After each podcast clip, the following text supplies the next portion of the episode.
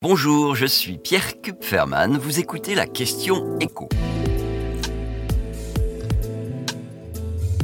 Comment se porte l'économie française? Ce vendredi, l'INSEE nous a annoncé deux bonnes nouvelles, à la fois du côté de la croissance et du côté de l'inflation. Alors on commence par la croissance.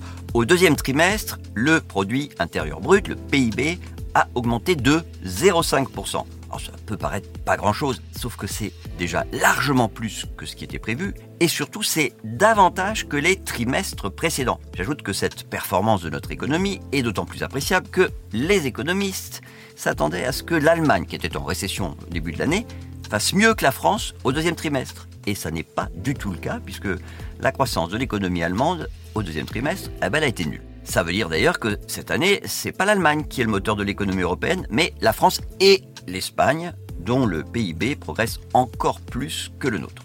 Cette croissance, donc plus forte que prévue en France, eh bien, elle conforte Bruno Le Maire, le ministre de l'économie, dans ce qu'il avait prévu pour le budget, à savoir une croissance de 1% sur l'ensemble de l'année. L'INSEE nous dit que l'acquis de croissance sur les six premiers mois de cette année est de 0,8%.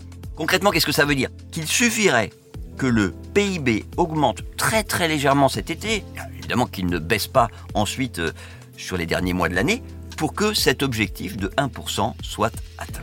Et alors, maintenant pour l'inflation, c'est quoi la bonne nouvelle? C'est qu'elle baisse. Alors, je le répète à chaque fois, je vais donc le refaire. Quand on dit que l'inflation baisse, ça ne veut pas dire que les prix baissent, ça veut dire qu'elle baisse en intensité.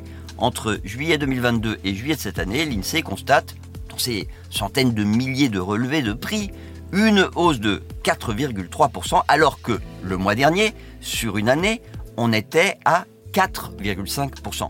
Donc ça baisse, enfin on est encore loin des 2% qui sont considérés par la Banque Centrale Européenne comme le niveau souhaitable. Alors bien sûr, si vous faites vos courses, vous avez toujours l'impression que les prix continuent à augmenter bien au-delà des 4%. Et c'est normal, parce que depuis plusieurs mois maintenant, ce qui tire justement l'inflation vers le haut, ce sont les prix de l'alimentation, des produits qu'on peut acheter plusieurs fois par semaine. Et donc, cette hausse des prix, eh bien, on y est beaucoup plus sensible. Mais là encore, il y a une bonne nouvelle, l'inflation sur les produits alimentaires baisse à nouveau en juillet on passe de 13,7 à 12,6%. Et c'est le quatrième mois de suite que ça baisse. Cette tendance devrait d'ailleurs se poursuivre et peut-être même s'amplifier à la rentrée avec pour le coup des produits dont le prix va baisser.